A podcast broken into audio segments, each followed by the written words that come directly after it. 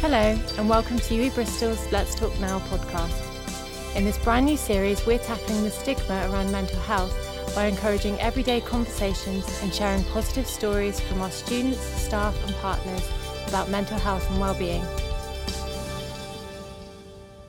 In this episode, Chelsea and Freddie, who work at the Students' Union, talk about why students might struggle when they first come to university and how the Movember campaign is helping to tackle the stigma around men's mental health. I do think that huge strides have been made in terms of talking about mental health. I think that, you know, even 5 years ago compared to now, it's definitely so much easier to come forward and say, you know, you're struggling. People are familiar with the terminology around mental health, or at least more so than they were, say, 5 years ago. But at the same time, there is undoubtedly a stigma, and certainly more so than there is with physical health. And so I think this campaign, or one of the things it did really well, was enable people to speak openly about it, because there was an institutionally recognised campaign specifically around mental health. Yeah, definitely. I think, I think like you said, it kind of really spurred it on and just opened up those conversations. Like, for us being in the kitchen of the staff room, making a cup of coffee and seeing what it is, you know, those personal stories that were getting people involved. Like, you know, I learned things about people I've worked with for over 2 years that I never knew before and probably wouldn't have known, because I never would have sat down with somebody and been like, oh, guess what? This happened. So that's why I'm focused about mental health, which maybe, you know, I should do, but I wouldn't typically like start that conversation. I don't think it's the sort of thing that kind of naturally comes up. People think they probably shouldn't talk about it. Yeah. And, you know, it took me a long time to feel like it was something I could talk about. And I think, just having those kind of small pieces could open up such larger conversations. Yeah, I think it's just not socially normal to just sort of, as a leading question, when you're talking to someone is, and how's your mental health? Yeah, definitely. And I think it's just sort of ingrained in us that would be seen as a slightly invasive question. Yeah. And I suppose some people might find it invasive, in which case they have every right not to answer or to just say fine or whatever. Yeah. But I think having a campaign in which, if you were to ask that question, people would understand it in the context of the campaign, it suddenly made it much easier to have conversations around it. Yeah, definitely. If we've got that platform, and like you said, most people know about Movember by now, you know, whether that be the just growing a moustache or doing the Move campaign that they added in as well. It kind of gives you that platform, I guess, to be able to open up those conversations and say it. So obviously I look after the Halls Life programme, and the idea of Halls Life initially was that people were kind of struggling when they moved to university for the first time, and you know, they come here and they feel a bit isolated, they're surrounded by people they don't really know, and I think that can have like a real issue on people's mental health. You know, it takes quite a lot to put yourself out there, and whether that be with your flatmates or other people in your court or your course mates, and, you know, just starting those initial conversations, that can be quite scary. And I know that we noticed that, you know, through accommodation and things, that that was having an effect on mental health. So that's partly in turn why we exist and why Halls Life does what it does. So, and I think that because there is that sort of stigma around male mental health and the kind of a lad culture that you can't open up and you can't just say to your friends, oh, actually, you know, I'm struggling today, this isn't going to happen, you know, I can't go to my lecture or whatever. You know, people tend to say, oh no, I'm fine, and bottle it up. So I think, being in a university, why there are so many great opportunities. And I think here at UWE, you would do such a good job at, you know, providing those opportunities to help with mental health. But that initial coming and isolation, it's really difficult. Yeah, yeah. And I think on your point about male mental health is that I think there are a multitude of factors as to why things like suicide rates are disproportionately higher amongst men compared to women. I don't think there's any one reason as to why that is the case, and certainly I wouldn't know it.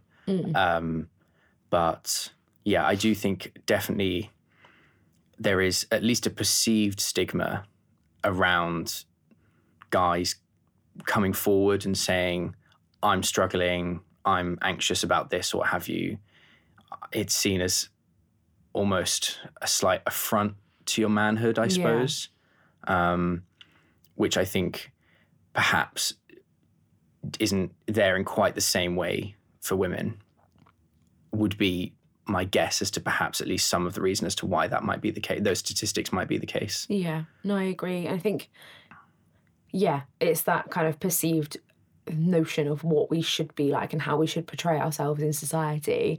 And I think it's kind of easier for women to be, you know, a bit more kind of soft and emotional. I think that's kind of more what's expected a lot of the time. So, and then for men, it's not that way. So yeah, it's really important to have those conversations with the men in your life. Like for me, as a woman who is a very emotional person, and I am aware of that, I am the opposite end of the scale. But like to be able to have those conversations like with the men in my life and, you know, just check in on them and make sure they're okay.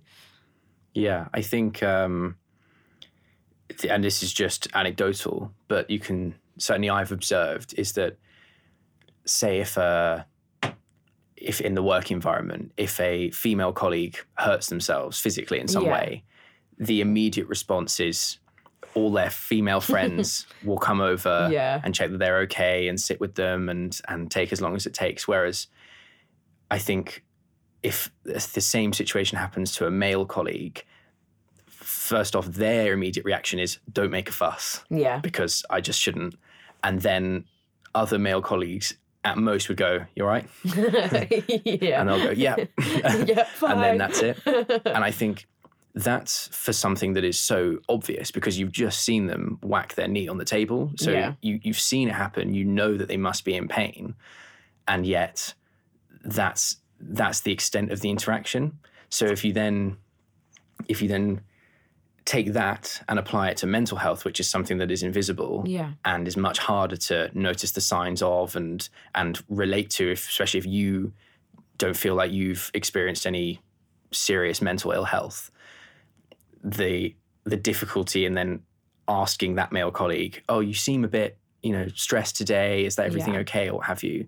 I just think it seems like for whatever reason, men have a harder time doing that. Yeah. I think there is an element of it that is actually self-imposed.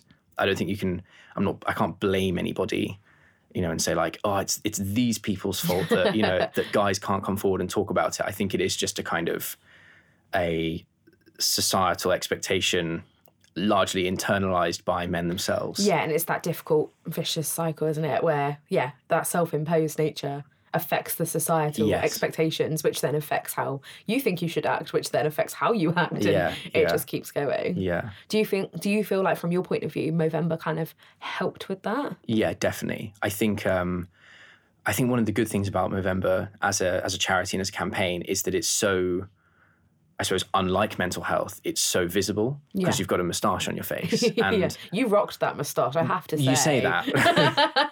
I don't think many people agree with you. I'm sad it's gone, frankly. Yeah. It's been, 4 months now and I'm still mourning it. Yeah. It'll be back. It'll be back in a few months. Can't wait. Yeah. But yeah, I think having that there is people would go, oh, you do in Movember? And then that would immediately spark that conversation. Even if it's only very brief, we didn't all suddenly, you know, sit down and have a group counselling session or whatever. It could just be like, oh, you're doing Movember? Oh, okay, that's cool. Come along to this mental health event that we're running. Yeah. But just... I think just people being able to see, oh, the Students' Union and in turn the university is, you know, doing something about mental health, or, you know, this staff member is, you know, growing a moustache to raise money for this or what have you.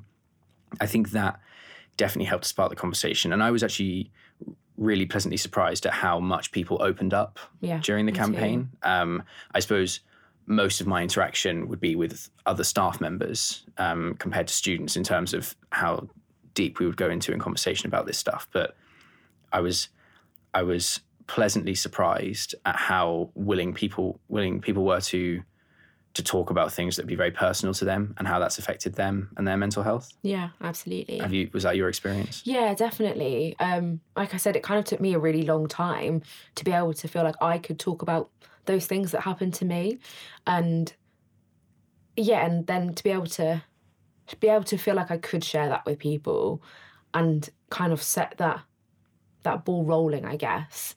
and be able to have those conversations in the office with people. Like I said, when you're just making a cup of coffee or whatever, you know, complimenting people's moustaches or anything like that, then I think the difficulty with running a mental health campaign is, I don't know about you, but I found that month quite difficult because it was then I was focusing on mental health for a whole month. Well, and more with the planning behind it.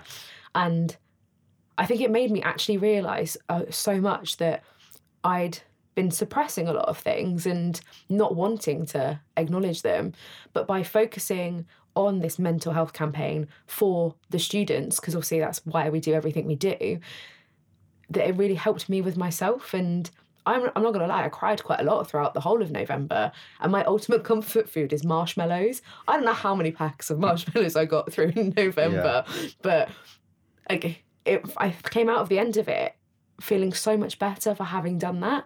And it was that weird kind of almost, if I don't think about it, then it's okay because it can't be bad.